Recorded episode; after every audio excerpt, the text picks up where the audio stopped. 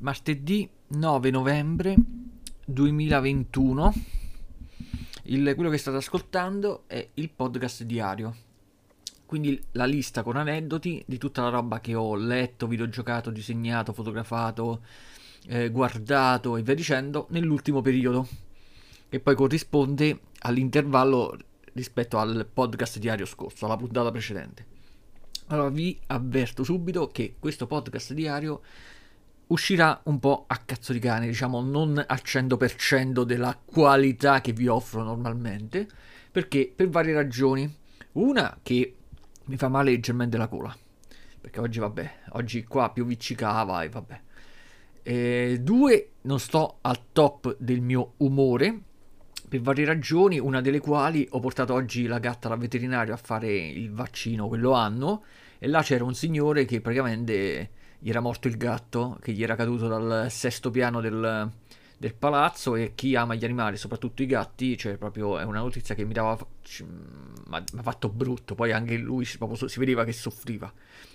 Proprio una storia brutta che neanche ve la racconto perché sennò non ha senso con il contesto, diciamo. E in più, al contrario delle altre volte che uno il podcast un po' se lo preparava, dove per prepararlo non intendo che mi scrivo e poi leggo, eh, ma che semplicemente durante per esempio la passeggiata del giorno prima o del giorno stesso uno ripensa alle cose che ha visto e che ha letto in modo tale che si rifà uno schema mentale di quello che deve dire. Invece oggi nulla di tutto questo. Uno mi potrebbe dire, vabbè, ma allora che cazzo lo fai a fare il podcast? Rimandalo un altro giorno. E invece oggi proprio sento il bisogno di podcast, sento il bisogno di registrare questo podcast diario, così almeno mi tolgo alcuni pensieri brutti e soprattutto eh, mi, si sta accumula- mi si è accumulata una marea di roba, un macello. Quindi, eh, sfruttando il fatto che ogni volta che eh, vedo o leggo qualcosa, lo riporto con, con un tweet su Twitter, sull'account chiocciolina caju trattino in basso kj. Lì praticamente riporto solo ed, esclusiva- ed esclusivamente la roba letta e vista. Quindi non faccio nessun altro Twitter, non metto mi piace a nessuno e non rispondo a nessuno. Lì uso questo account solo per questo. Poi ne uso un altro per interagire. Quindi utilizzerò quello che eh, scrivevo, questi brevi pensieri che puoi scrivere in eh, quattro righe di Twitter, per cercare di ehm, farmi ricordare meglio il, ehm, la sensazione del momento. E in più, vabbè, poi ho il, gli appunti in cui mi segno il nome del regista e le, le varie cazzatelle. Quindi vi ho avvisato sulla possibile qualità un po' più scadente del, del podcast. Poi magari esce meglio di tutti gli altri, ma non lo so. Allora iniziamo. Iniziamo con sempre la parte delle cose che, a cui le persone gliene frega niente, che sono innanzitutto i videogiochi. Eh, sto ultimamente giocando, ma una volta ogni morto di papa, a Devil May Cry 4 per la PlayStation 3 che devo ammettere che è stato un bel gioco, un po' ripetitivo, ma un bel gioco eh, per questa console che ormai appartiene a due generazioni fa. E poi l'altro giorno me ne stavo sopra al letto, anzi sopra al cesso, ho, ho portato un po' avanti su New Super Mario Bros. per il Nintendo DS era un sacco di tempo che non ehm, riprendevo quella console portatile e ho, sono andato avanti di due mondi mentre stavo sopra il cesso, proprio non me ne andava di fare nient'altro. Per ciò che riguarda invece i disegni, ultimamente, cioè rispetto al podcast diario scorso, credo di aver fatto due disegni. Eh, poi, come sempre, mi capita, inizio con un'idea, finisco totalmente con un'altra idea. Eh, ho disegnato Cutie Honey, quel um, personaggio femminile inventato da Gonagai, la tizia che si trasformava, eh, dove praticamente in realtà più che trasformazione diciamo cambiava i vestiti. Ehm, la volevo realizzare con una tecnica e poi alla fine l'ho realizzata con tutta un'altra tecnica, però diciamo era venuta pure abbastanza bene. Mentre l'ultimo disegno che ho fatto me l'ero immaginato tipo in sogno ehm, volevo fare il disegno per togliermi dalla testa l'idea, ma ho fatto praticamente, era molto, cioè quello che ho ottenuto era molto diverso rispetto a quello che avevo nella testa. Addirittura nella testa il, ehm, questa figura semi mostruosa era davanti, doveva essere vista davanti, e poi invece quando l'ho disegnata l'ho disegnata di spalle, quindi proprio per far capire come tra l'idea originale e il prodotto finale proprio ci sia proprio un abisso, tanto che eh, sono io stesso che vado ad alterare le, le, varie cose. E poi la volevo realizzare con una tecnica, invece alla fine l'ho fatta con, una, con un'altra, ehm, che poi mi sono accorto quando sono andato a salvare il file nella cartella dei disegni del 2021, mi sono accorto che quest'anno molti disegni li ho realizzati con lo stesso tipologia di tonalità di colore e con eh, una disposizione molto simile tra loro, tanto che in piccolo, guardando le miniature, mi sembravano disegni veramente la copia uno dell'altro. Strano, strano. Poi io alla fine dell'anno, come faccio ormai da, non so, 15 anni, realizzerò un video in cui metterò tipo carrellata tutti i disegni fatti quest'anno con una musichetta di sottofondo. E quindi chi si guarderà questo video, che io chiamo Caju Art 2021, lo chiamerò, quindi inutile che vi dica che i precedenti erano Caju Art 2020, 2018, 2016, 2011, 2003 e via dicendo. Ehm, quindi là chi eh, lo troverà, basta che ve lo cercate su Google o su YouTube, si vedrà quello che ho detto, cioè molti disegni simili sia per colorazione sia per eh, disposizione spaziale. E vabbè, eh, mentre chi se lo vuole vedere già da adesso questo disegno se lo può cercare sia sul canale Telegram Cagiumania, dove metto tutta la roba disegnata tutto quando, o sulla pagina Facebook Chirurgia Grafica, o poi vabbè sta in mille altre parti, basta che scrivete Chirurgia Grafica su Google o Cagiumania su Google e arriverete a una marea di siti dove io metto le cose man mano che le faccio. Questo è per ciò che riguarda i disegni, per ciò che riguarda le foto, eh, in, credo di... Ho, ho fotografato pochissimo, credo che eh, nelle, rispetto al podcast diario scorso abbia fatto solo la foto a dei libri. Ho finito a leggere um, un libro dopo, di cui dopo vi parlo e quindi l'ho fotografato a fianco alla sua versione, diciamo, alternativa. E per vedere le foto dei libri, l'unico posto è andare su Instagram all'account chiocciolina mentre leggo quindi voi andate alla chiocciolina mentre leggo e là vi vedete tutte le foto che io faccio quando me ne va ai libri che eh, leggo, che sto leggendo in quel periodo. Eh, quello è l'unico posto dove io metto le foto fatte ai libri. Non le metto manco sulla pagina Facebook perché sono foto, diciamo, sempre scattate nella maggior parte con la reflex e con i vari punti luce e via dicendo. Quindi sono sempre foto abbastanza curate ma sono comunque foto semplici e quindi praticamente non, eh, non, non vado ad occupare spazio in altri posti. Poi, sempre in ambito foto, ho rielaborato eh, nelle ultime due settimane, mi sembra che non l'abbia fatto, anzi no, diciamo, nelle ultime due settimane ne è scappata fuori una sola. Eh, la foto di una modella eh, di origine, mi sembra brasiliana, che avevo a disposizione come set fotografico già da diversi anni.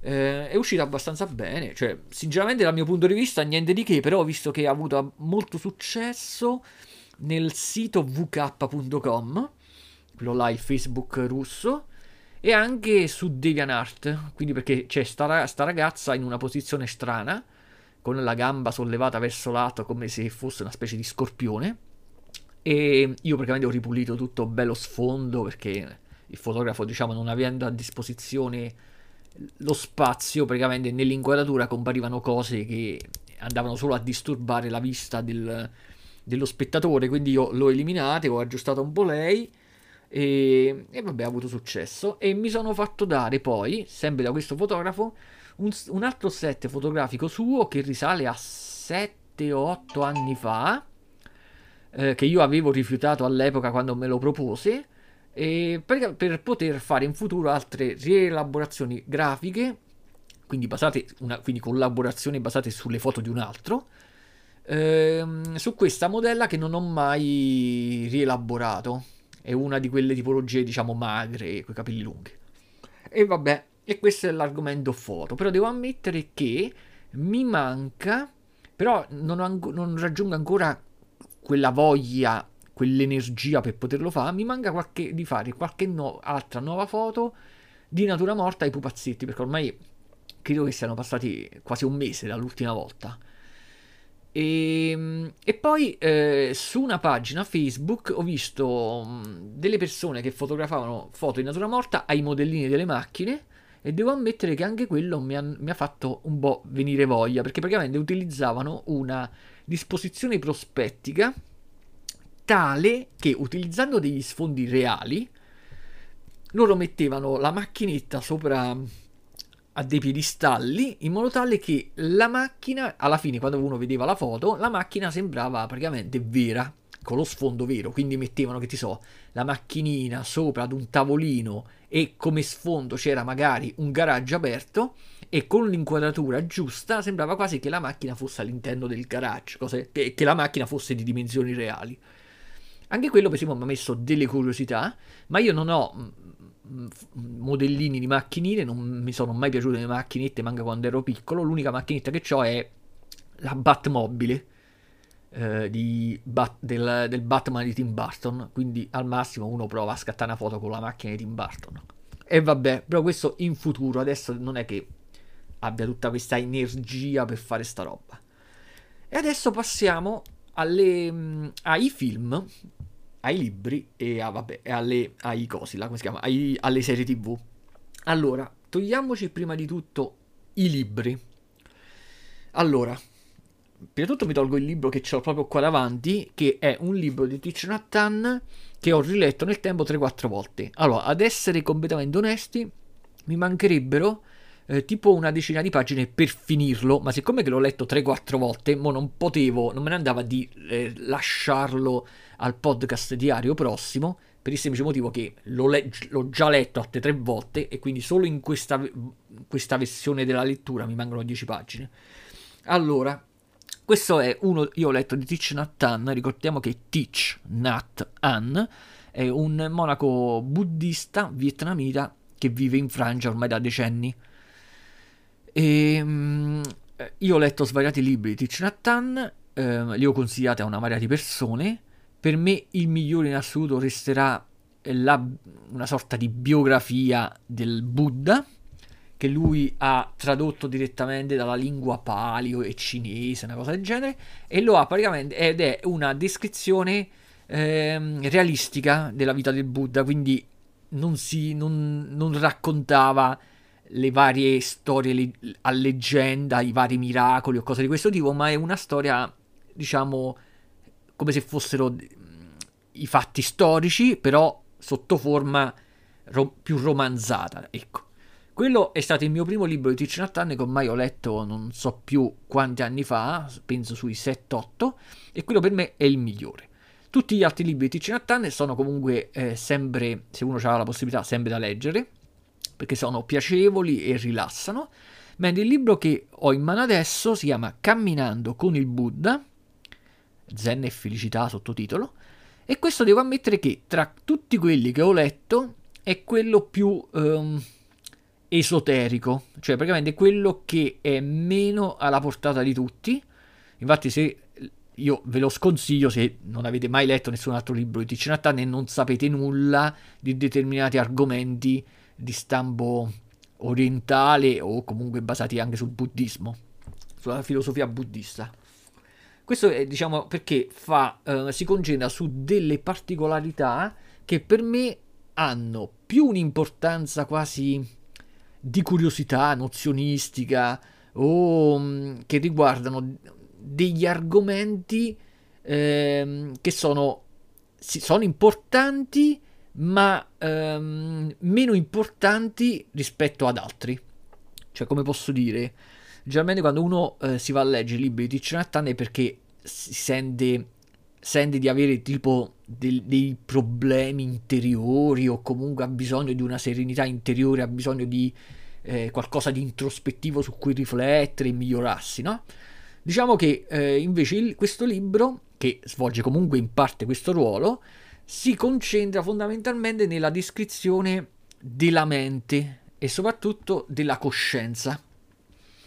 Di conseguenza ehm, entra molto nel dettaglio e quindi uno in, eh, che si approccia alla cosa così al, in maniera più leggera, molto probabilmente non ehm, faticherebbe di brutto. Tanto che io stesso, che è quattro volte che l'ho letto nel corso del tempo, leggendolo questa quarta volta in un periodo in cui forse eh, non era il momento più adatto, l'ho trovato io stesso pesante, tanto che, ripeto, non, um, ci ho messo molto tempo ad arrivare alla fine e poi manco ci sono arrivato perché mi mancano ancora altre 10 pagine.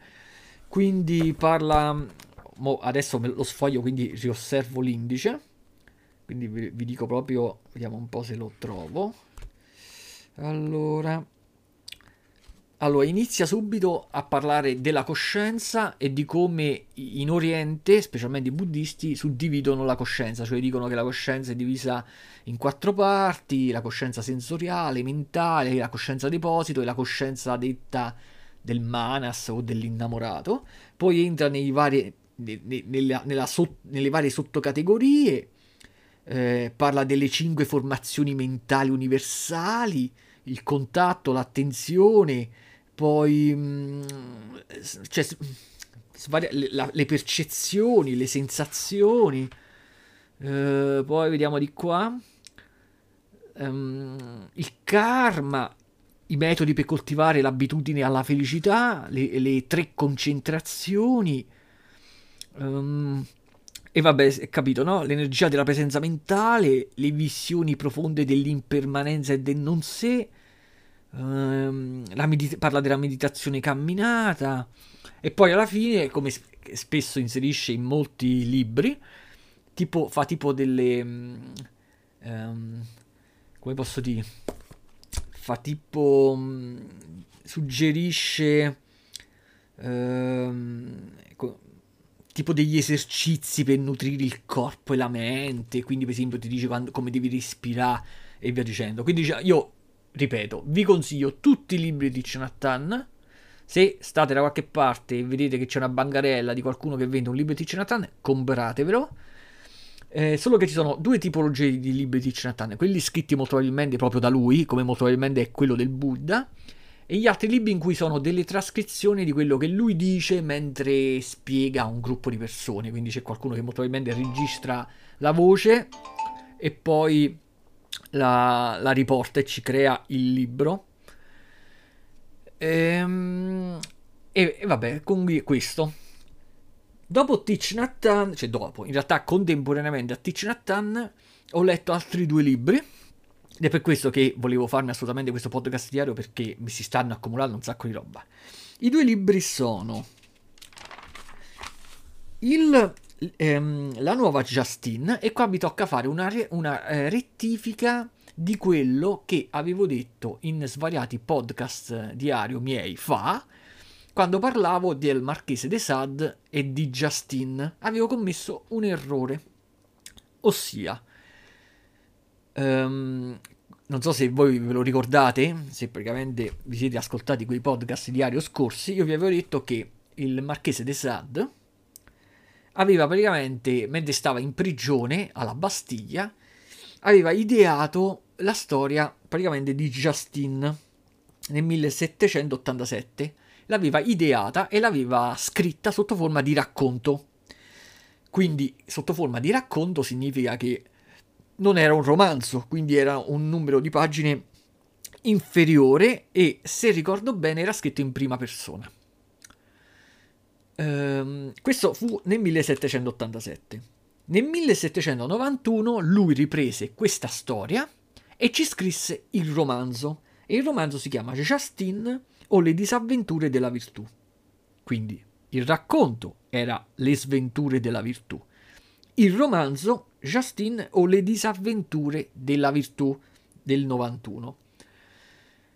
Dopo eh, questa versione romanzata della storia, della medesima storia nel racconto, lui nel... Vabbè, mo non me lo so segnato, dopo altri 7-8 anni realizzò un nuovo romanzo basato sulla medesima storia. E questo nuovo romanzo si chiama La nuova Justine, ovvero Le sciagure della virtù. Quindi il racconto era Le sventure, il primo romanzo Le disavventure e il terzo le sciagure, sono tutti sinonimi per distinguere, molto probabilmente per distinguere le tre opere l'una dall'altra, ma le tre opere parlano del medesi- della medesima storia. Quindi lui riscriveva da capo la storia, modificando svariati particolari. Eh, per esempio, per farvi capire, i due romanzi sono scritti in terza persona, mentre la storia era in prima, il racconto era in prima. Modifica da una, da una, da una versione all'altra molti particolari, toglie per esempio alcuni capitoli e ne sostituisce con, con altri.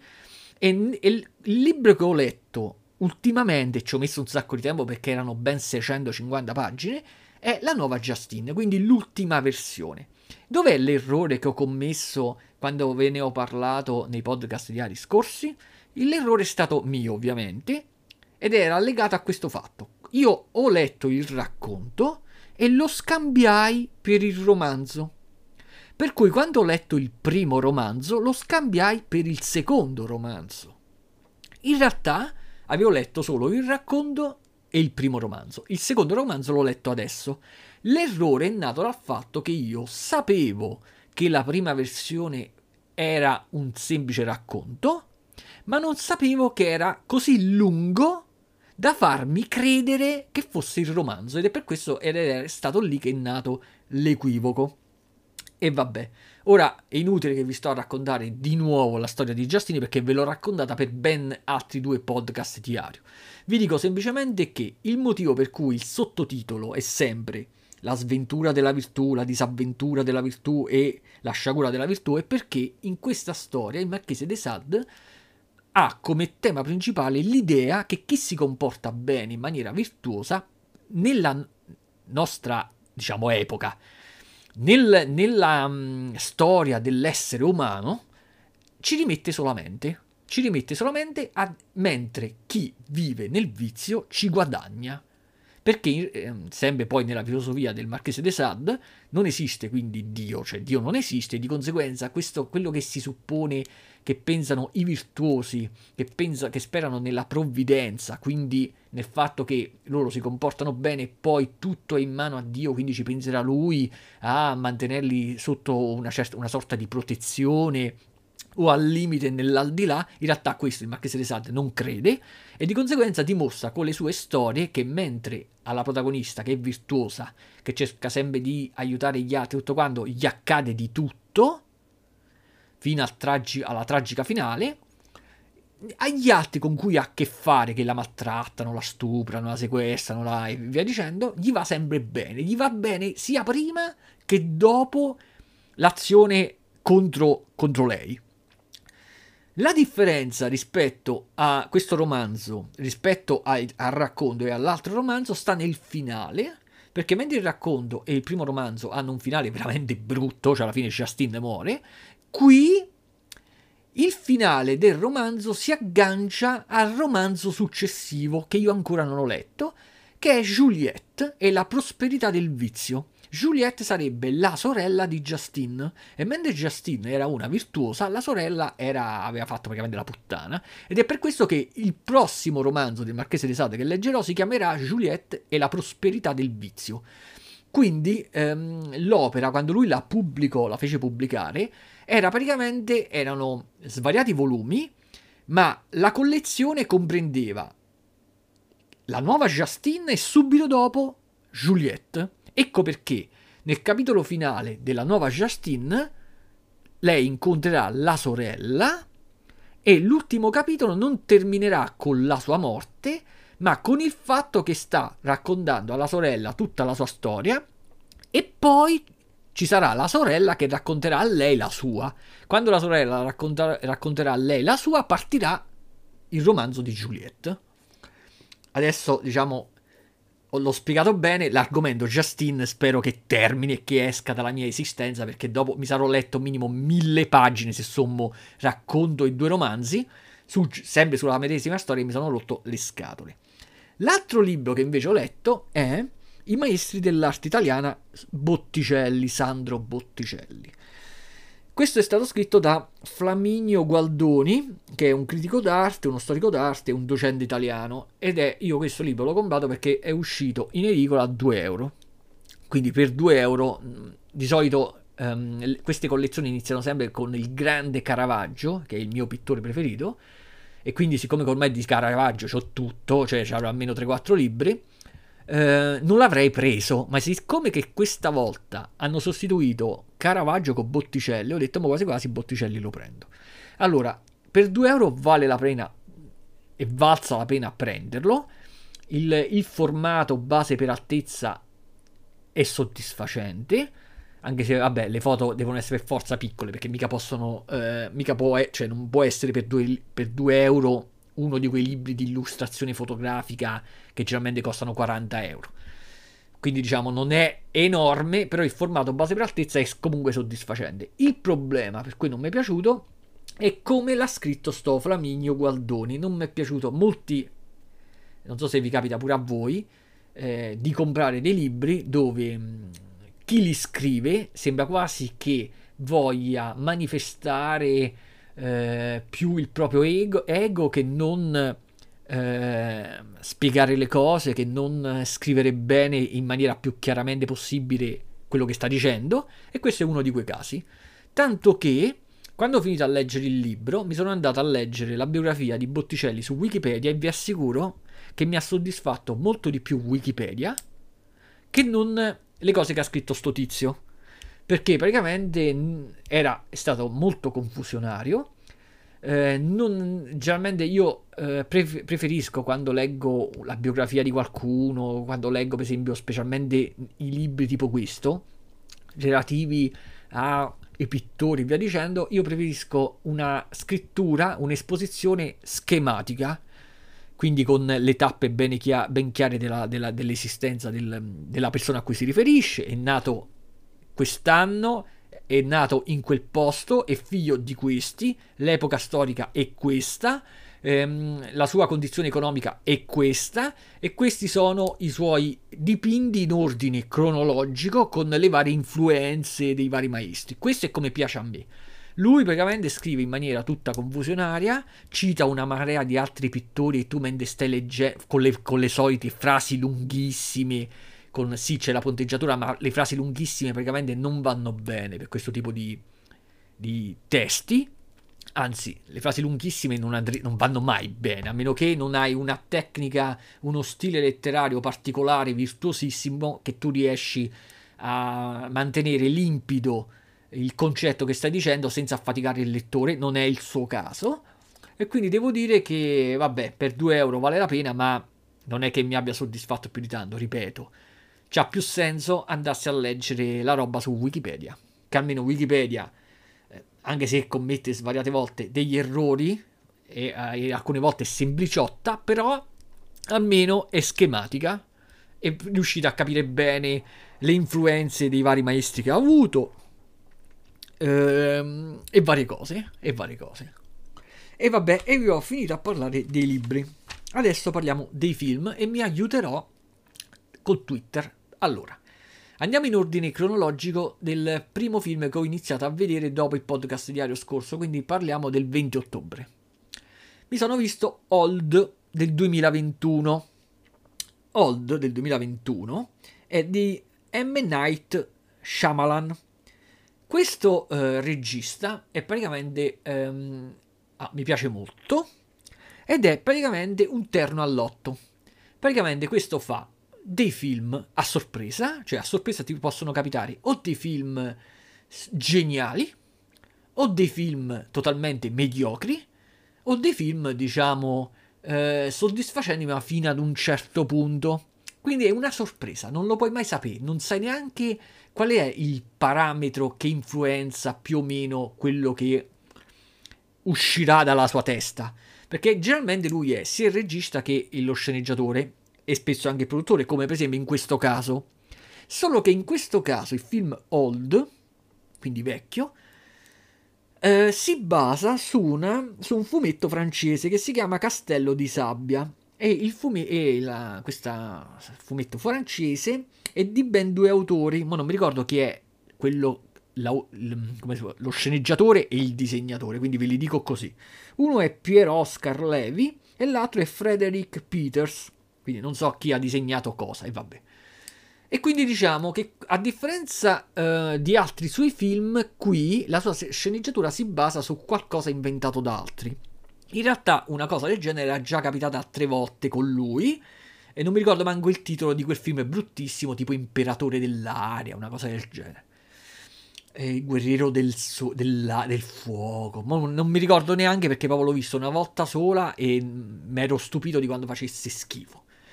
Però ricordiamo che lui ha creato anche delle genialate incredibili come Sesto Senso, come la trilogia di Unbreakable. Quindi lui è sempre una sorpresa, come quello che, di cui avevo parlato in qualche podcast diario scorso, in cui c'erano i due ragazzini che andavano a trovare i nonni. Ma non mi ricordo come si chiamava il film, eh, i, visita- i, visitatori, una cosa del genere. Quello per esempio era, fan- era bello. In questo qui ve lo dico subito, non sono stato pienamente soddisfatto. Quando vedevo il trailer, quindi quando vedevo il trailer tipo l'anno scorso, mi sembra, o qualche mese fa, comunque molto prima eh, rispetto a quando ho visto il film, mi ero appassionato e mi ero incuriosito. Quindi perché già uno è incuriosito dal, dal regista stesso, che ripeto, sempre a sorpresa. E poi mi ero incuriosito vedendo il trailer perché nel trailer si vedeva un'isola dove eh, dei turisti in quest'isola si accorgevano che il tempo um, a cui erano sottoposti viaggiava in maniera anomala, andava più veloce, ma non che loro si muovessero più velocemente o cose del genere, ma che il loro organismo, il loro, la loro struttura, no, diciamo così, il loro organismo, il loro metabolismo risultava essere accelerato e quindi accadeva che dei bambini crescevano velocemente, che i vecchi morivano e cose di questo tipo. Mi aveva incuriosito perché ero curioso proprio di vedere come lui eh, poi avrebbe gestito questa storia. Ho visto il film e devo dire che fino alla prima metà eh, è riuscito a piacermi, anche con eh, alcune critiche eh, nel, nel, nella, nella trama Mentre poi tutta la parte finale l'ho trovata abbastanza noiosa e il colpo di scena che di solito alcune volte metti nei film e piace, qui non è che mi, ha, mi abbia stupito più di tanto. Allora, la trama è che um, alcune persone nel mondo ricevevano tipo una specie di invito in cui più che altro ricevevano un link in cui loro potevano avere l'occasione di andare a farsi le vacanze in questo posto quasi privato segreto. Quindi non significa che ricevevano l'invito per andarci gratuitamente e che questo era un posto su prenotazione che era difficile da um, ottenere e, e, praticamente dovevi essere tu contattato per, per ricevere tu il, um, come dire, eh, l'occasione da parte di chi gestiva tutta l'isola per poter esserne il turista. Lo ricevono quindi, lo riceve questa famiglia, padre e madre abbastanza giovani, diciamo sui tra i 30 e i 40 anni, e i figli, mi sembrano maschio e femmina, uno il maschio sui 6 anni, mi sembra la femmina sui 10, se ricordo bene. Accettano, vanno là, si fanno i primi giorni perfetti nell'albergo, con una marea di stavano svariate persone, tutto stupendo. Poi a un certo punto ricevono un ulteriore invito, ancora più prestigioso, per, su, per passare un'intera giornata in una parte dell'isola completamente disabitata. Quindi sarebbero stati portati lì con eh, un, la jeep, col camioncino di, di, dei gestori del, di tutta questa attività, poi sarebbero, lasci, sarebbero stati lasciati lì. E poi vabbè, in caso di necessità bastava telefonare e questi sarebbero tornati a prenderli, ma il piano era lasciarli lì per, che ti so, tre quarti di giorno fino alla sera e poi andarli a riprendere. E loro lì si sarebbero potuti godere una spiaggia molto grande, incontaminata, da soli. Accettano, quando arrivano si accorgono che tanto da soli non erano perché la stessa offerta era stata fatta ad altri due o tre gruppi familiari. Già era presente un, il classico tizio muscoloso negro che stava appartato e tipo piangeva in più c'era un'altra famiglia costituita da, eh, mi sembra, padre, madre, figlia e la madre del, del, del padre, quindi una vecchia, E poi non ricordo se ce ne fosse un'altra ancora. Vabbè, comunque, anche se non erano da soli, erano al massimo una decina di persone e quindi praticamente un'intera spiaggia enorme e quindi praticamente stavano bene comunque. Solo che iniziano a, a, a nascere tipo delle, delle, degli avvenimenti strani. Innanzitutto i bambini, mentre erano a nuotare, scovano un cadavere che, cada- che poi si scopre che è il cadavere della fidanzata del negro che stava piangendo. Quindi il cadavere viene di una che è stata di una, fidanz- di una bionda morta, eh, affogata. Prendono il cadavere, lo portano sulla spiaggia, lo coprono. E vabbè, quindi circa, già si iniziano a infastidire a causa di questo evento brutto, però vabbè, continuano, lo mettono lontano il cadavere e continuano a farsi i cavoli loro. Si accorgono che la vecchia muore di infarto. Il, ehm, il, figlio della vecchia, suppongo, comunque quel capofamiglia sui 50 anni che fa il medico, inizia a diventare molto paranoico e inizia a sospettare del negro.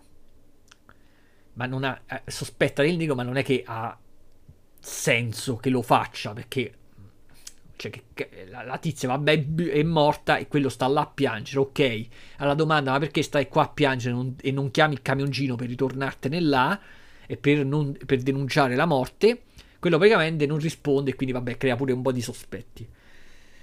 Si accorgono che il cellulare mi sembra che non, non funziona, non, non riesce a... non capta loro cercano di ripassare per il, il cunicolo cui, con cui erano arrivati alla spiaggia e si accorgono che passando vicino alle rocce, eh, perché era tipo un piccolo canyon, no? Passando vicino alle, alle, rocce, praticamente gli veniva un mal di testa tre, tremendo e svenivano. Poi si accorgevano con il passare del tempo che, poi sempre con i tocchi di regia, in cui praticamente tu vedi che la madre parla con i figli, ma si stupisce, tu non capisci il motivo, poi c'è eh, il cambio di inquadratura e capisci tu il motivo, cioè praticamente il figlio che, che, doveva avere 6 anni, qua sembrava che ormai ne avesse tipo 12, e la figlia che aveva 10 anni, qua era diventata un pezzo di figa. Perché poi tra l'altro questi attori cioè, ci saranno più attori che interpreteranno gli stessi personaggi man mano che devono interpretare loro man mano che invecchiano e l'attrice usata per interpretare la figlia quando diventava di 16 anni era un bel vedere, infatti aveva il, il bikini di quando era bambina che gli stava stretto, la madre gli dà un suo nuovo bikini ed è mo- be- bella da vedere sta attrice, vabbè. Quindi la, una, una, una gioia per gli occhi c'era in questo film. E niente, loro si accorgono che c'è qualcosa che non va e che, e che quel qualcosa che non va è il fatto che invecchiano velocemente e che non riescono a lasciare quel punto dell'isola. Il cadavere della ragazza del negro era già diventato scheletro, cosa che era una cosa praticamente impossibile nel giro di qualche ora. Eh, poi qui iniziano a formarsi delle incongruenze che a me non è che piacciono tanto. Per esempio, alla domanda: ma perché allora i nostri capelli, la nostra barba, le nostre unghie non crescono? E uno fa l'ipotesi è perché evidentemente è accelerato solo il tempo della roba viva. E io qua mi, mi domando, ma perché la barba che a me mi cresce costantemente, bastano due giorni che mi si forma la barba che la devo tagliare bene, non è viva la barba? Le unghie non sono vive? Non, non ho, cioè, quella risposta al fa che capisco che ci sarebbero stati dei problemi a livello di effetti speciali. Perché capisco che quindi tutti i maschi avrebbero dovuto avere i capelli lunghi e la barba lunga, le femmine non potevano stare così belle pulite e via dicendo come erano le attrici nel film. Però che mi devi cercare di trovare la soluzione in questa cazzata che praticamente i capelli sono cose morte e quindi non crescono, ma che senso c'ha? Tanto che tutto il resto è, è acceleratissimo, tanto che, vi ripeto, la madre di questi ragazzini gli si forma un tumore enorme sul fianco, proprio gli si forma tipo una palla prima da baseball, poi sempre più grande, che stava praticamente per schiattare, e il medico la, gli ha detto, vabbè, in altre parole, stai morendo, proviamo il tutto per tutto, stenditi per terra, quindi immaginatevi sulla sabbia, io ti apro con un coltellino e cerco di estrarti questo, questa palla di tumore. E non ce la facevano a tagliare col coltellino perché appena facevano il taglio subito quello si cicatrizzava e dovevano riuscire a fare il taglio e mantenere aperta la ferita per cacciare fuori questo tumore. Dopo averlo fatto, la tizia, che praticamente secondo me sarebbe dovuta morire per forza tra, infia- tra eh, per, per mille motivi, un'operazione del genere fatta per terra, proprio con i coltellini, non c'aveva senso, tra infezioni e via dicendo. Invece, praticamente guarisce nel giro di 5 minuti. Quindi, per farvi capire l'accelerazione del tempo a che punto stava, tanto che non ti potevi ferire. Però che accadeva? Accadeva che il medico che era paranoico diventava sempre più paranoico, tanto da colpire a morte il negro. Perché era diventato proprio paranoico al massimo.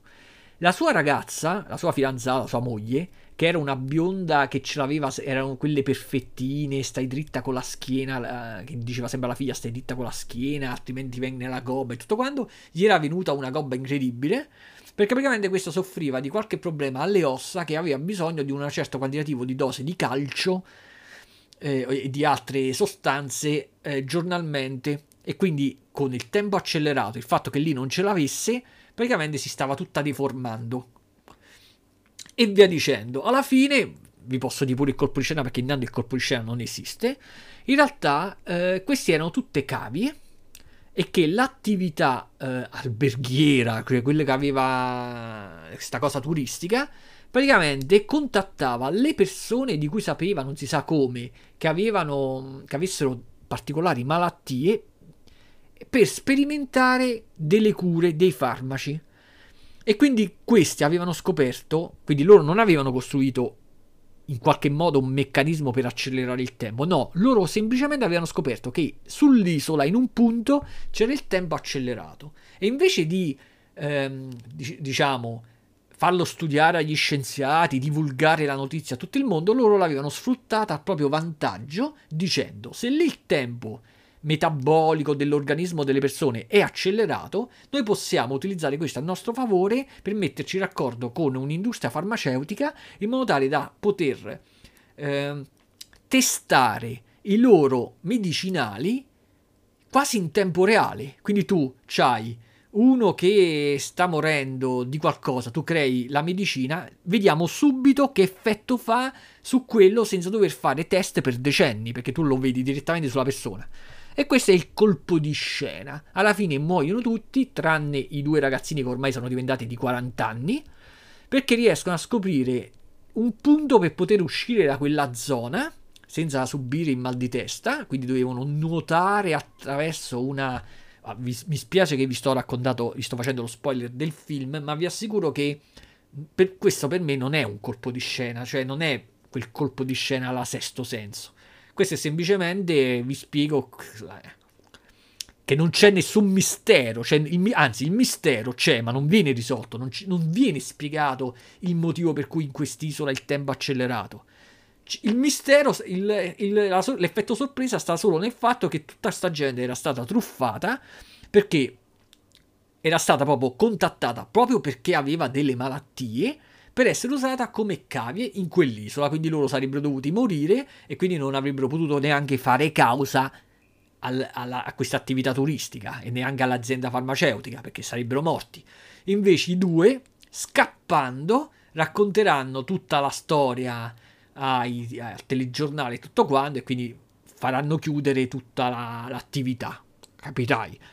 Anche perché di tutte le cose non realistiche, la cosa che più non è realistica è proprio questo, il fatto che loro riescono a far chiudere un'industria farmaceutica multimiliardaria e via dicendo grazie ai giornalisti, ma figuriamoci, che è il contrario della realtà.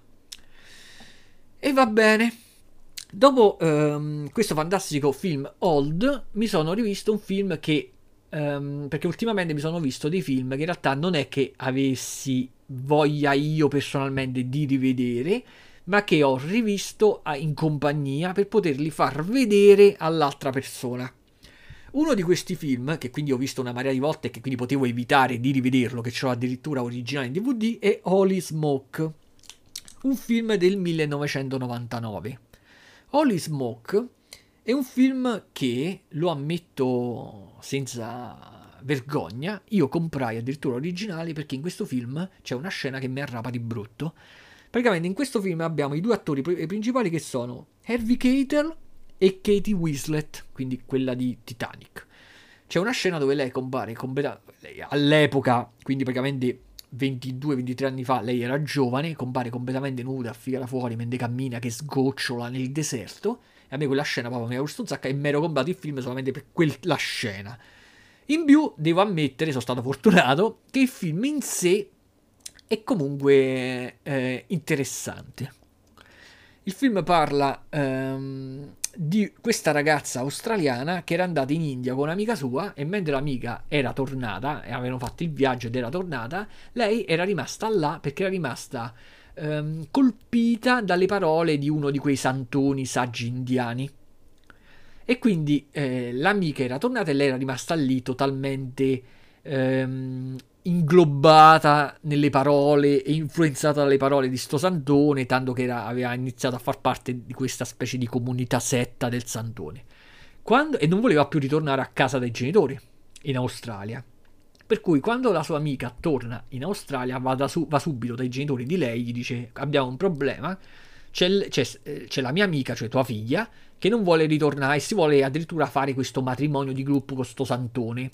La famiglia si preoccupa non sa che cazzo inventarsi e allora ricorrono al deprogrammatore, cioè praticamente uno degli Stati Uniti che è interpretato da Harvey Keitel, che è uno specializzato in situazioni del genere, cioè lui, una specie tipo di psichiatra che ehm, viene assunto per, per parlare per, per tre giorni con tutti quelli che rimangono affascinati dal dalle parole di sti santoni o che rimangono affascinati ehm, dopo aver fatto un viaggio mistico in India e lì praticamente li riporta al, al pensiero originale. Questo film è di Jane Captio, che è la stessa che pe- mi sembra che è un'attrice che il regista è femmina, Janie Cappion, che comunque è la, il regista di lezioni di piano Molto bella la colonna sonora perché è di Angelo Badalamenti, che è quello che ha fatto la colonna sonora in eh, quasi tutti i film di David Lynch. Infatti io mi ricordo che quando comprai sto DVD e mi, mi, e mi vidi il film, la musichetta che si sente nel, nelle opzioni dove all'inizio, no, dove scegli, fai partire il film, vedi i capitoli, tutto quanto, mi era piaciuta così tanto che sono stato per più di una settimana all'epoca, perché all'epoca sì c'era internet, però non era come oggi. Ci ho messo più di una settimana per riuscire a beccare la canzone che si sentiva in sottofondo, perché mi aveva affascinato di brutto. E quindi niente, quindi un film piacevole da vedere, Holy Smoke significa fuoco sacro, e quindi praticamente finisce che, vabbè, mo ve lo dico, è un film di 23 anni fa, che alla fine lui che dovrebbe deprogrammare lei, alla fine è, è lui che rimane programmato da lei, perché lei, lui alla fine si innamora di lei e finisce nei guai. Dopo questo film mi sono visto Batman contro Jack lo Squartatore, un film del 2018 che appartiene ai classici cartoni animati della DC. Non so se voi avete mai visto i cartoni animati della DC, sono cartoni animati eh, ben realizzati generalmente non si basano mai su sceneggiature originali, ma si basano sulla sceneggiatura dei fumetti. Il più delle volte seguono il fumetto da cui è tratto eh, quasi uno a uno, alcune volte invece fanno dei cambiamenti. In questo caso, io il fumetto non l'ho mai letto di Batman contro Jack lo Squartatore, quindi io non vi so dire se il cartone animato segue la stessa trama del fumetto. Quindi io mi, quello che vi dirò si concederà sul cartone animato. Diciamo che è praticamente il classico what if, ossia what if, come vi avevo spiegato la volta scorsa, è cosa sarebbe accaduto se. Allora, cosa sarebbe accaduto se Batman fosse esistito ai tempi di Jack lo Squartatore? Allora, la storia, ve lo dico subito, mh, mm, non mi ha soddisfatto, la reputo, l'ho reputata abbastanza mediocre molto probabilmente se l'avessi vista vent'anni fa, questo, questo, è del 2018, ma se uno l'avessi vista il me stesso di vent'anni fa, forse gli sarebbe piaciuta di più. ma mo sinceramente non mi ha saputo di niente, l'ho trovata abbastanza sciapa. Le animazioni che generalmente sono fatte bene nei film della DC, niente di che, ma comunque sono sempre soddisfacenti. In questo caso ci sono molte scene mi, in cui mi sono sembrate abbastanza povere. In più, ehm, la storia, ma comunque dando le animazioni, le cose, quelli entrano in gioco nei primi 15 minuti, poi la mente si abitua e quello che conta veramente è alla fine la storia. E la storia, vi ripeto, non... è piuttosto mediocre. C'è lui eh, che è sempre Bruce Wayne, vive sempre insieme a il coso là, il maggiordomo, Alfred. Però, vi ripeto, è ambientata nell'epoca vittoriana, quindi con Jack lo squartatore. C'è sto cazzo di Jack lo squartatore, lui eh, cerca di investigare per capire chi è, e qua già mi fa, mi crolla tutto, perché considerando che eh, Batman viene sempre considerato il miglior investigatore del mondo, qua addirittura era discepolo di Sherlock Holmes, quindi proprio doveva essere fantastico, si ritrova in un certo momento a combattere contro Jack lo squartatore e non capisce chi è. Perché poi c'è il colpo di scena che mo ve lo dico, tanto si capiva da subito, ne, oggi faccio proprio faccio un podcast diario pieno di spoiler. Il colpo di scena è che il Jack lo squartatore era il commissario Gordon. Allora io mi domando, no? Tu sei il miglior eh, investigatore del mondo ci parli in continuazione con il commissario Gordon, ti ritrovi a combattere una sequenza di combattimento che dura, facciamo caso, 2-3 minuti dove proprio ti piglia botte e ci pigli tu le botte, tra l'altro è Batman che ci piglia le botte, con Jack lo squartatore. Ma non sai calcolare, non, vi, non ti accorgi l'altezza, il profumo, il, il, modo di muoversi, che dovrebbe essere uno di quelli che conosci. Infatti in questo, in questo cartone animato eh, Batman Credo che sia uno dei peggiori Batman che io abbia mai visto, trasposto in fumetti o a cartone animato, perché qua ci piglia le botte, non mi sembra un grande investigatore ed è vestito pure di merda. Andiamo oltre. Mi sono visto il film di Dune. In italiano si chiama Dune, ma in inglese ci tengono a chiamarlo Dune parte 1. Parte 1. Sto parlando del film del 2021, non quello eh, di Ah, tra parentesi, tra parentesi così è. Di Batman il regista era Sam Lynn e lo, sceneggiatore è Jim Craig, giusto perché me l'ero segnati. Di questo Dune il regista è Denis Villeneuve, che a me Denis Villeneuve mi gusta un sacco um, per come regista, dove per regista intendo proprio ciò che no, come lui dirige gli attori e le scene, quindi più che altro dal punto di vista proprio della fotografia, anche se non è lui il, il, il, come si chiama, l'ingegnere, il direttore della fotografia, però la, gestisce lui, il, il, regista è colui che dirige, gestisce, quindi mi gustano i suoi film, infatti ricordatevi per esempio Blade Runner, il seguito. Allora, diciamo subito che io... Um, anche se amante di fantascienza e anche amante della lettura, non mi è mai eh, venuta la voglia di leggere la saga di Dune. Perché se fosse stato un libro l'avrei letto, se fosse stato due libri l'avrei letto, ma non mi attira per poter leggere tutti questi libri che, che costituiscono la saga. Questo, mentre il film di David Lynch degli anni Ottanta era il film che riguardava il primo ciclo dei libri, questo film è la prima parte del romanzo del primo ciclo dei film. Quindi questo racconta una parte che è ancora una porzione di, di storia che è ancora più piccola di quella raccontata David, con il film di David Lynch degli anni Ottanta, che già era una parte del totale. E quindi sinceramente eh, poter parlare della trama di Dune è già sbagliato di per sé, quindi io parlo della trama del film, che quindi non è la trama del globale. Questo è come quando io sento, per esempio, parlare male di, della saga di The Witcher della, dalla gente che ha visto il telefilm di Netflix. Allora uno ti, ti, ti fa venire voglia di dire, ok, ma tu tieni presente che quello non è The Witcher, la saga di Geralt. Quello è la, traspo- una, la, trasposa- la trasposizione di una piccola parte. In realtà la saga di Geralt è molto bella e te la devi leggere in libri. la stessa cosa molto probabilmente uno me lo direbbe con Dune, mi direbbe non dire che ti ha, che ti ha annoiato e che non ti è piaciuto questo film.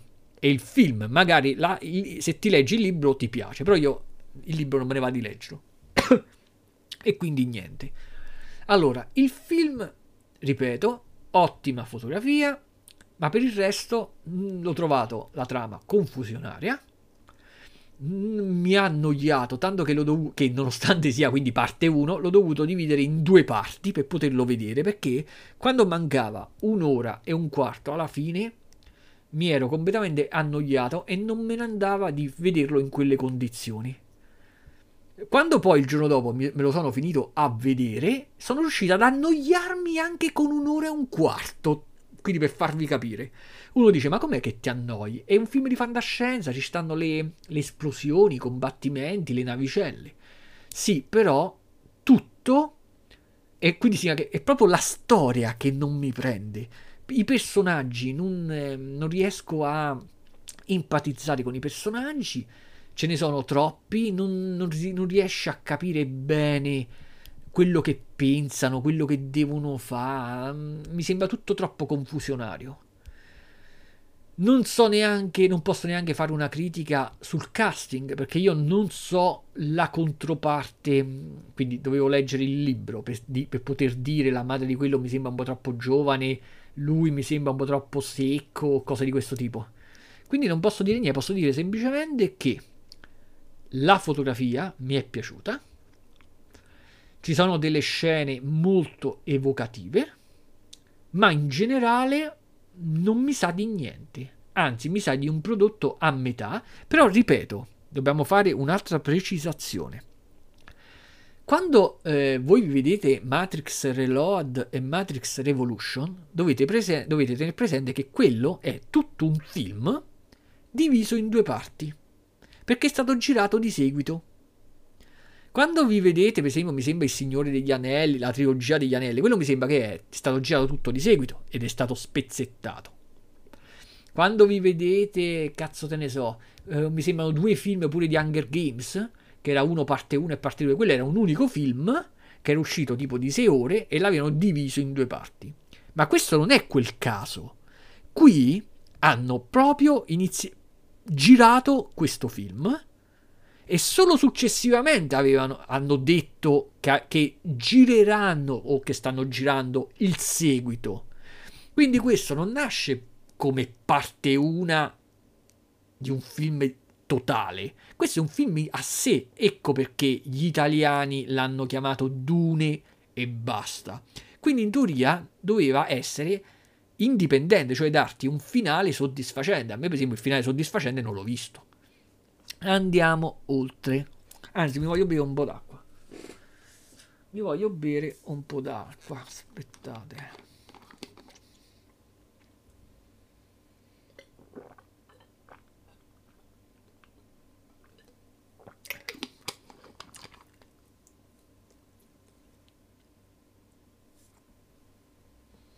Allora, oggi ci voleva l'acqua perché mi fa male la gola. Allora, poi ho visto un documentario. Mi sono visto la terza stagione del documentario eh, dove cavolo sta? I film della nostra in- infanzia. Sono sei episodi. E, ehm, e, e poi diciamo eh, documentari di questo tipo mi sembra di averne parlato poi pochi podcast diari fa. Sono molto apprezzati da me perché eh, praticamente eh, sono i cosiddetti extra che normalmente capitano nei DVD e nei Blu-ray se ve li compraste originali. Chi praticamente non se li compra originali si, può, se li può vedere qui. Ossia dei documentari, pure doppiati in italiano, dove si fa un elenco di aneddoti, eh, tutto ciò che riguarda un film. C'è sempre la piega tipica dei documentari americani in cui sembra che ogni film era un disastro, che, che sia uscito per culo, che ci avesse avuto tutti contro e poi alla fine è uscito il capolavoro. E quella è proprio una caratteristica dei documentari americani dove tutto deve essere sempre romanzato. Quindi, per esempio, fai una qualsiasi intervista ad un qualsiasi attore, ti racconterà che da giovane era povero e mangiava pane e merda e poi è diventato il miglior attore di Hollywood. Non, c- non c'è mai uno che ti dice sinceramente, guarda, è andato tutto bene sin dall'inizio. No, sembra sempre che devono partire quei disastri. Um, gli episodi, uh, i sei episodi in questo caso sono stati Nightmare, Robocop, Aliens, quindi Alien 2, Il principe cerca moglie, venerdì 13 e Halloween. Um, e quindi praticamente mi sono piaciuti tutti, me li sono visti tutti. Mi sembra che l'unico episodio di tutte e tre le stagioni che non ho visto è di un film che proprio ne ho visto mai e né me ne fregava un cazzo, che era Elf, una cosa del genere. Tutti gli altri li ho visti e li ho apprezzati. Durano pure abbastanza gli episodi, ogni episodio è un film, quindi mi sembra che dura tipo sui 40 minuti e quindi vedersene due ti riempie praticamente la serata, diciamo, davanti a Netflix. E vabbè. Quindi io questi documentari questi, di questa tipologia io li consiglio sempre, anche questo poi è uno spin-off dei giochi della nostra infanzia. Altro documentario simile che consiglio, però in quel caso soprattutto ai nostalgici. E, e è vero che se non conoscete i film non ha senso che vi vedete l'episodio ed è per questo che ho apprezzato il fatto che ogni episodio riguarda un solo film singolo in modo tale che se non ve ne frega niente di Robocop non ve lo vedete però per esempio io me li sono visti tutti perché mi piacciono tutti poi mi sono visto Animali notturni del 2016 questo film io è stato un cazzotto nello stomaco quando lo vidi a sorpresa nel 2016, mi sembra, se non ricordo male. O comunque l'ho visto quando lo mise Netflix, adesso non c'è più, quando lo mise Netflix su, sul suo sito. Perché come ricordiamo la roba di Netflix va e viene. Quindi se c'è un film o un telefilm che vi interessa, non aspettate più di tanto nel vederlo perché la roba di Netflix quando la vai a cercare scompare. Infatti io eh, mi ricordo l'anno scorso mi era venuta voglia di rivedermi un film di Tarantino, The Eightful Eight, e non ci sta più. E quindi per vederlo lo devo vedere o originale o in qualche altro modo. Animali notturni, infatti, adesso non è presente su Netflix e per poterlo rivedere me lo sono dovuto procurare in un altro modo. È un film molto tosto, il regista e lo sceneggiatore è Tom Ford ed è tratto da un romanzo che sono molto curioso di leggere, però vabbè, mo ho proprio una quintalata di libri da leggere prima. E il romanzo si chiama Tony e Susan e lo scrittore Austin Wright. In questo film compare Amy Adams, Michael Shannon e Jackie Gyllenhaal. Allora, perché dico che è un film molto crudo ed è proprio ti dà un pugno nello stomaco incredibile, perché se hai un minimo di sensibilità eh, e non sei proprio un cinico stronzo, empatizzerai subito con i personaggi ed empatizzando con i personaggi vivi quasi sulla tua pelle le situazioni che tu vedi sullo schermo. La sceneggiatura è molto bella perché in realtà la storia, in realtà, è pure semplice. Parla di una che è sposata da, non mi ricordo quando, da vent'anni con uno stronzo, però uno stronzo ricco, quindi lei è ricca, eh, ha una galleria d'arte. E questo stronzo praticamente la... Eh, come si dice, la tradisce, le, la, il matrimonio praticamente è solo di copertura e lei riceve un giorno un, una bozza del prossimo libro che pubblicherà il suo ex marito di vent'anni prima. Che lei praticamente non riusciva più ad, non è riuscita più ad averci nulla a che fare, nessun contatto da ben vent'anni. Per cui, stando da sola dentro casa, si mette a leggere questo libro, questo romanzo, ripeto, dico che è una bozza perché non è stato ancora pubblicato, infatti quel, il suo ex marito gli dice leggilo, poi fammi sapere se ti piace, lo pubblicherò fra due o tre settimane. A quel punto lei legge il libro e noi spettatori vediamo la storia del libro dove per esempio dove il protagonista del libro è interpretato dallo stesso attore che farà il suo ex marito. Quindi noi vediamo eh, Jackie Gyllenhaal in questa storia molto triste in cui lui sta viaggiando insieme alla moglie, alla figlia e poi viene praticamente eh, c'è un incidente con eh, due macchine piene di ubriachi che poi alla fine gli rubano la macchina, gli, gli uccidono la moglie e la figlia, gliela stuprano e via dicendo. Lui eh, riesce a trovare un poliziotto che lo aiuta a vendicarsi. Questa è la storia del libro. Contemporaneamente, mentre c'è quindi la sua ex moglie che legge il suo libro, si inquieta molto perché trova delle, eh, delle metafore, delle allegorie, delle similitudini con le vicende che, cioè con, la, con, con il, qual, alcune cose che erano accadute con il suo ex marito vent'anni prima, come per esempio il fatto che aveva abortito, cose dicendo. Quindi lei si, si sente tipo quasi male leggendo sto romanzo. E si accorge comunque che il suo, il suo ex marito era, riusci- era diventato molto bravo nella scrittura. Perché negli spezzoni noi vediamo che lei alla, lo ha abbandonato vent'anni prima per vari motivi, tra cui il fatto che lo considerava uno scrittore fallito perché non riusciva a scrivere niente di buono. E poi c'è il finale che è molto soddisfacente per gli amanti di chi, di, di vendicatori, diciamo, che non ve lo dico quindi stavolta non ve lo dico il finale. E andiamo oltre. Dopo pure quel film, mi sono visto un film su Netflix che, pos- che si chiama Hypnotic del 2021 che possiamo eh, bellamente inserire nella lunghissima lista dei film inutili che uno vede per sbaglio e che se poco poco ave- avesse sentito un podcast diario come il mio, anzi il mio, l'avrebbe evitati completamente, risparmiando tempo e vedendosi magari qualcosa di meglio.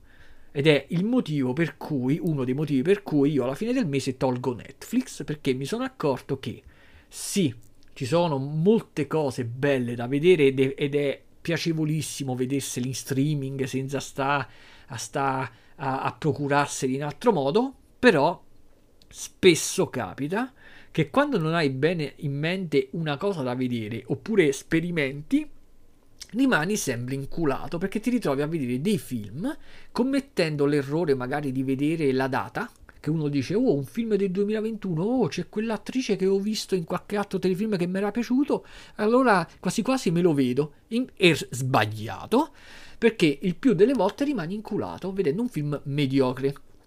Molto meglio vedersi film in cui tu sai chi è il regista. Magari è, me- è pure più piacevole vedersi film che hai già visto magari dieci anni fa e che ti ricordi che ti erano piaciuti. È meglio rivedersi un film due volte, o tre volte, o quattro volte, che non vedersi quattro film di merda. E vabbè, parliamo di sto film. La fotografia e eh, la regia sono soddisfacenti. Ci sono dei momenti, anche dei tocchi di classe ma stiamo sempre non, è, non c'è, c'è, qualche virtuosismo qualche volta ma niente di che. Cioè eh, va bene se fosse stata accompagnata è come se uno che si beve un, un buon vino ma lo devi accompagnato però con una fetta di pane spalmata con la merda. Cioè devi accompagnare con almeno qualcosa di gradevole.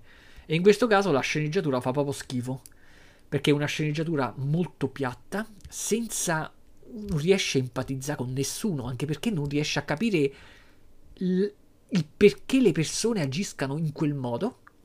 Quindi non empatizzi, non ti sa di niente, non riesci a capire il, ne- il cosiddetto nemico perché sta facendo quello che sta facendo. E quindi praticamente tu ti vedi il film, apprezzi la performance attoriale dell'attrice L'attrice è Kate Siegel, che io già ho visto, mi sembra, in altri due telefilm sempre su Netflix. Quello sulla Casa dell'Orrore, mi sembra, e quello sulla Messa Nera, la Messa di Mezzanotte. Il, I registi sono addirittura due, sono Matt Angel e Suzanne Coote, e lo sceneggiatore Richard Dovidio. È la storia di una che è depressa e che non, non ha lavoro, però sempre nella scintillante America dove tutti sono comunque eh, cioè nessuno sta con l'acqua alla gola, tutti sono vestiti bene e quindi lei non ha lavoro solo perché in quel momento non gliene va di cercarlo, quindi niente di eh, roba all'italiana ed è depressa per qualche motivo, manco mi ricordo più che lei dovrebbe essere tipo un ingegnere informatico, una cosa del genere. In un, un giorno che va ehm, eh, in, ad una festa di una sua amica, le classiche feste americane con un sacco di gente che cammina a zonzo per la casa, che, si, che entra nelle stanze e via dicendo, l'amica le fa conoscere uno psichiatra e gli dice che questo è molto bravo e che ci va pure lei. Lo psichiatra sembra il classico tizio eh, tutto vestito bene, che sa dire parole giuste, tutto quanto, e gli dà il, il biglietto da visita. Già qua vediamo una scena che mi ha fatto spisciare dalle risate, che c'è alla festa il suo ex, e lei salva la vita al suo ex perché il suo ex sta mangiando tipo un biscotto e lei lo salva la vita buttandogli il biscotto per aria perché si accorge che sul biscotto o un'altra cosa simile ci stava tipo qualcosa a cui lui era allergico in maniera tipo i semini di sesamo.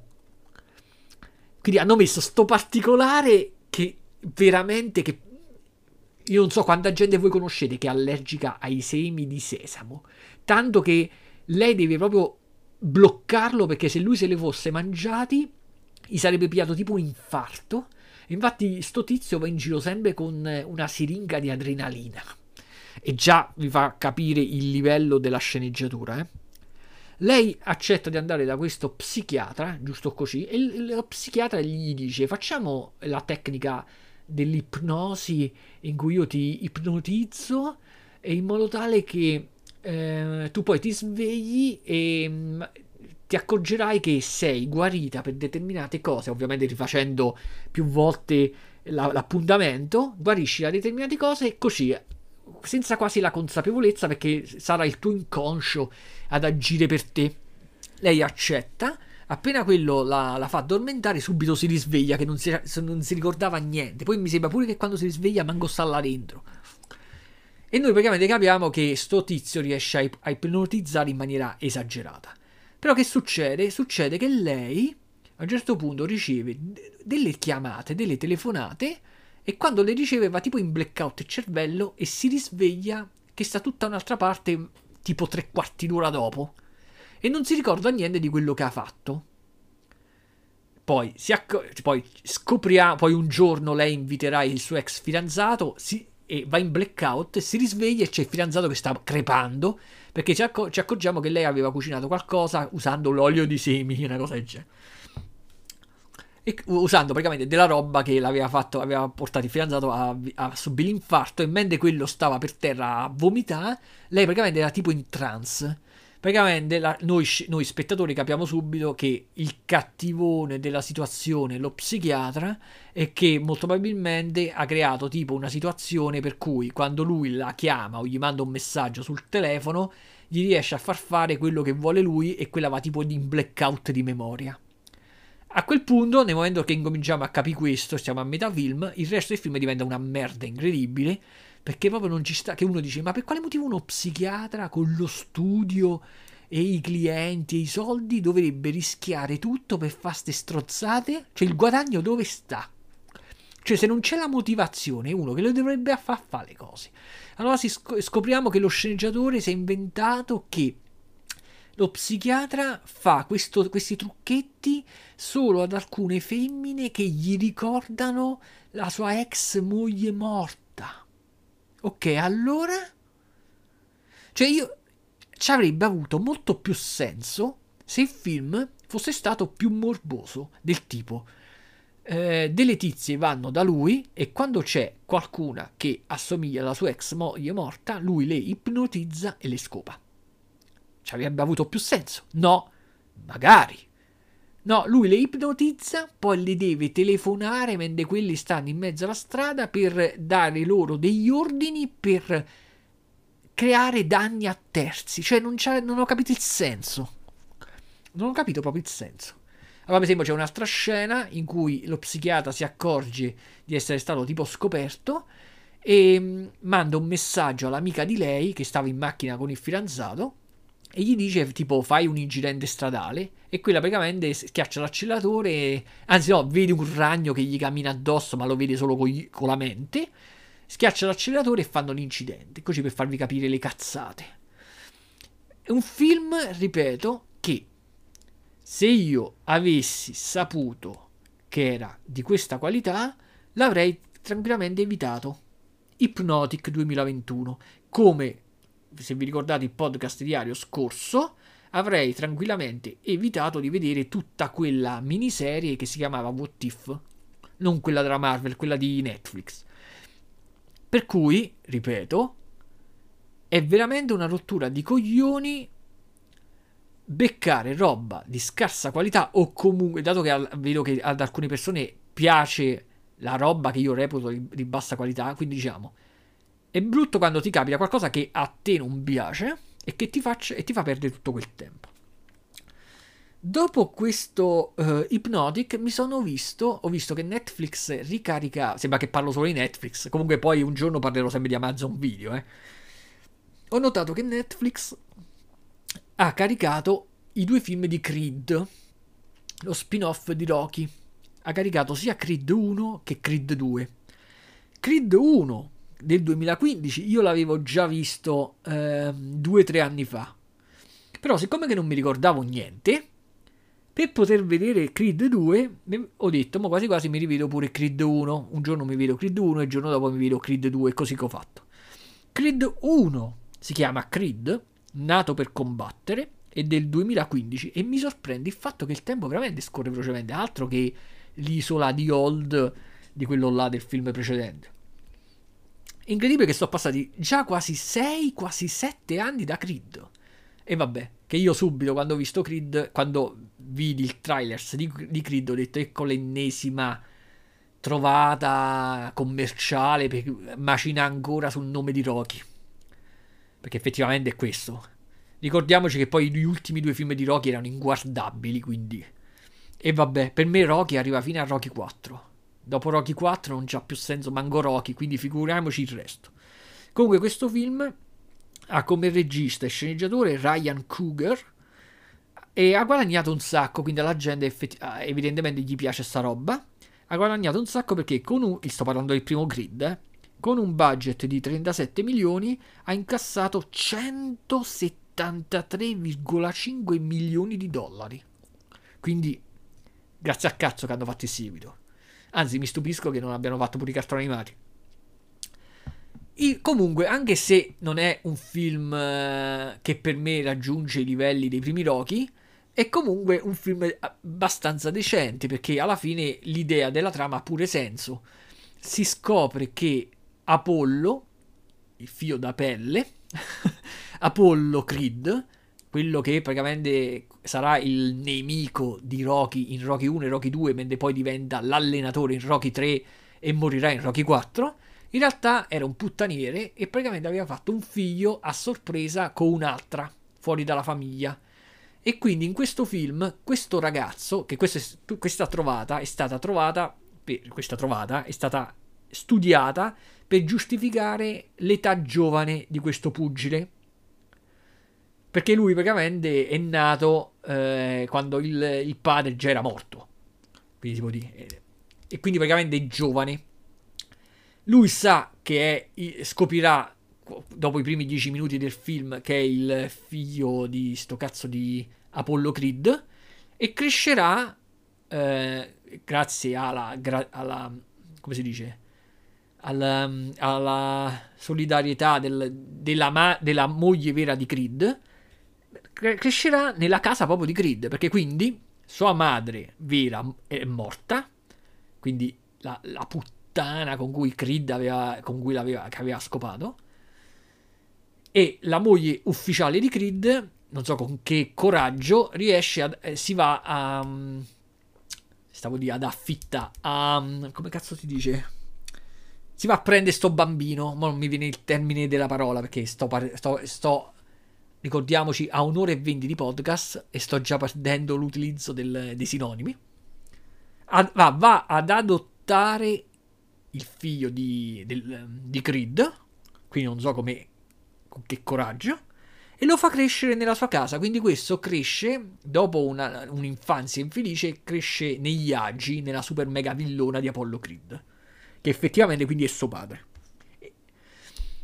E che succede? La madre fa di tutto per non farlo diventare un pugile, invece lui, di nascosto per hobby, fa il pugilato e poi alla fine vuole fare le orme del padre. Siccome che praticamente non riesce a trovare gente che lo alleni, e questa cosa non si è capito il perché, alla fine va alla ricerca di eh, Rocky, che Rocky nel frattempo si è aperto il ristorante, in realtà questo del ristorante l'avevamo già visto, mi sembra, nell'ultimo Rocky, quello proprio che non si poteva vedere dove Rocky combatte a 60 anni, proprio non c'aveva senso, e in un primo momento non ce la fa, mentre poi si riesce a convincere Rocky a, fargli, a farlo allenare.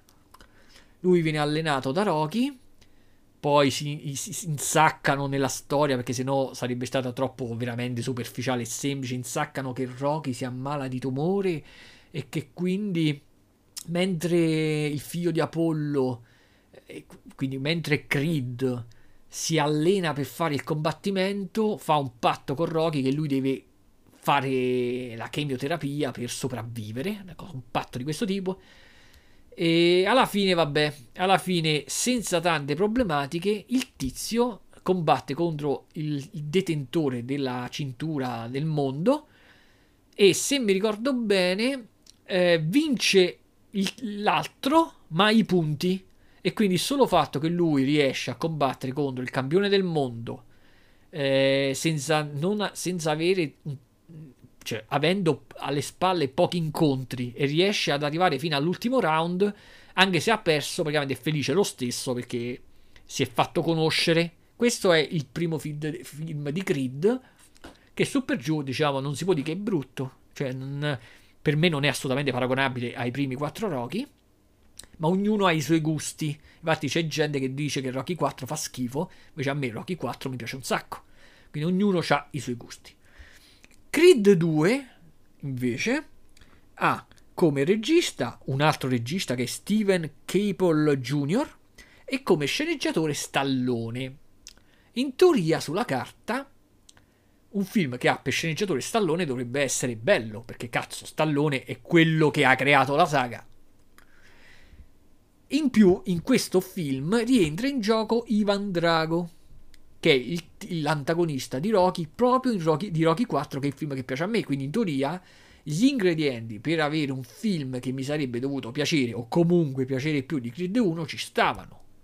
Lo sceneggiatore era, era Stallone, no, Rocky, vabbè, Stallone. Rientrava in gioco Ivan Drago, rientrava in gioco il concetto, lo scontro con i russi, mi poteva piacere e invece è inferiore sotto praticamente tutti i punti di vista a Creed 1. È una sorta di remake di Rocky 4, è una sorta di remake tra Rocky 4 e Rocky 3.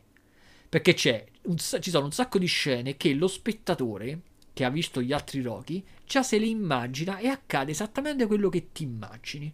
Quindi tu, tu ti dici, ecco va, scommetto che quell'incontro lo perde e, e l'incontro lo perde.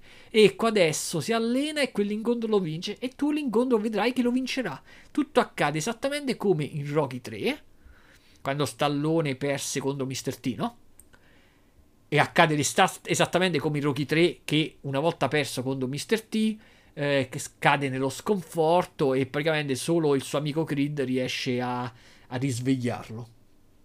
In più accade come in Rocky 4, che contro il russo perde, si allenerà e vincerà. Però la differenza è che Rocky 4 era degli anni 80, i personaggi erano molto più eh, carismatici, e c'aveva la colonna sonora che se non sbaglio era stata composta dal fratello di Stallone, eh, se non sparo la cazzata, comunque, ed era bellissima. C'era un sacco di canzoni che uno ancora oggi se li riascolta, molto belle, molto pompate, puro stile anni 80, e per me Rocky 4 è bellissimo. Qui sostituite la colonna sonora bellissima degli anni 80 con la classica can- musichette da negro, quindi quel tipo di, di sound che a me non mi piace per niente, è proprio l'opposto dei miei gusti. Aggiungete che non c'è nessuna sorpresa, non c'è nessun carisma, non me ne frega niente se Creed vince o perde, quindi tu vedi l'incontro, sai che vincerà, ma non te ne frega niente. E quindi non posso dire che Creed 2, che è del 2018, sia chissà che grande film. Comunque è incassato pure questo, è incassato pure di brutto perché è costato 50 milioni ed è incassato, ed è incassato ancora più di Creed 1 perché Creed 1 aveva incassato 173,5 milioni di dollari. questo ha incassato 214,1 milioni di dollari. Però io scommetto che molti saranno rimasti insoddisfatti e invece sono andati al cinema, facciamo caso, a vedersi il film invogliati dal fatto che nel trailer appunto si vedeva che ricompariva sto Ivan Drago e che qui non combatteva lui contro Creed, ma che, ripeto, Ivan Drago era quello che aveva ucciso il padre di Creed e che faceva combattere suo figlio, quindi noi vedevamo uno scontro tipo generazionale. Però, eh, che posso dire? Eh, non, non mi è piaciuto. Tutte cazzate. Poi, proprio ieri, mi sono visto, mi sono finito a vedere la quinta stagione di Big Mouth. Credo di avervene parlato eh, eh nei podcast di anni scorsi, almeno qualcuno, dato che è un cartone che sta su Netflix ed è in programmazione dal 2017. Mamma mia, quando vuole il tempo, quindi sono quasi 4 barra quasi 5 anni che ho visto questo cartone animato mi è piaciuto sin da subito. È il classico cartone animato americano con i personaggi stilizzati, tipo i Simpson, tipo uh, Family Guy, come cazzo si chiama? Quindi la roba stilizzata, i Griffin, cose di questo tipo. Però è, um, è tipo un... Sembra un prodotto per bambini, assolutamente non lo è, perché l- i temi sono sempre a carattere sessuale e ter- la terminologia adottata e le scene che si vedono possono addirittura offendere o irritare pure un, tranquillamente un maggiorenne. Quindi, per esempio, ci saranno scene st- dove ci sono scene a stampo blasfemico, eh, religioso e via dicendo. Quindi, proprio c'è di tutto. Ci sono le parolacce e via dicendo. Scene di nudo, anche se vabbè sono stilizzati. Però l'argomento è sempre sessuale la stagione più edulcorata è la prima, dopo la prima parte a razzo e diventa proprio una cosa assurda. Ogni stagione calcano sempre più la mano rispetto alla precedente. Oh, io questo non lo sto come un difetto, eh. Precisiamo. Non è un difetto, è che è un cartone per adulti. Anche se i protagonisti sono i bambini. Quindi ti fa credere che è un cartone di bambini per bambini, perché i protagonisti sono bambini delle medie, ma in realtà è un prodotto per adulti. Ogni stagione su per giù è di 10 episodi. In questa stagione hanno, in alcuni episodi hanno cambiato proprio lo stile, tanto che c'è un episodio con i pupazzi di, di peluche, di pezza, con le braccia che si muovono con le stecche, no? come i Muppet. E de, delle puntate dove cambia proprio lo stile artistico, diventa tipo un cartone animato, stile supereroi americani, cioè si sono inventati di tutto per far ridere e ce l'hanno fatta, mi sono fatto delle risate incredibili, tanto che hanno così um, esagerato che io ho avuto l'impressione che questa fosse il finale, proprio l'ultima stagione del tele, del, della serie, a cartone animato, Tanto che nell'ultimo episodio compare pure uno sceneggiatore in carne ed ossa e scopriamo che lo sceneggiatore in carne ed ossa è eh, il protagonista del cartone animato, quindi il, il, bambino che mo non mi ricordo come cazzo si chiama, Nick, una cosa del genere, che c'è il cazzo piccolo. Altri non è che la versione bambinesca del, del, dello sceneggiatore.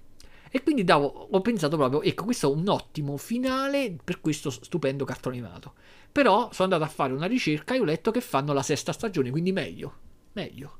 Però se fosse finita con questa sarebbe stato comunque benissimo.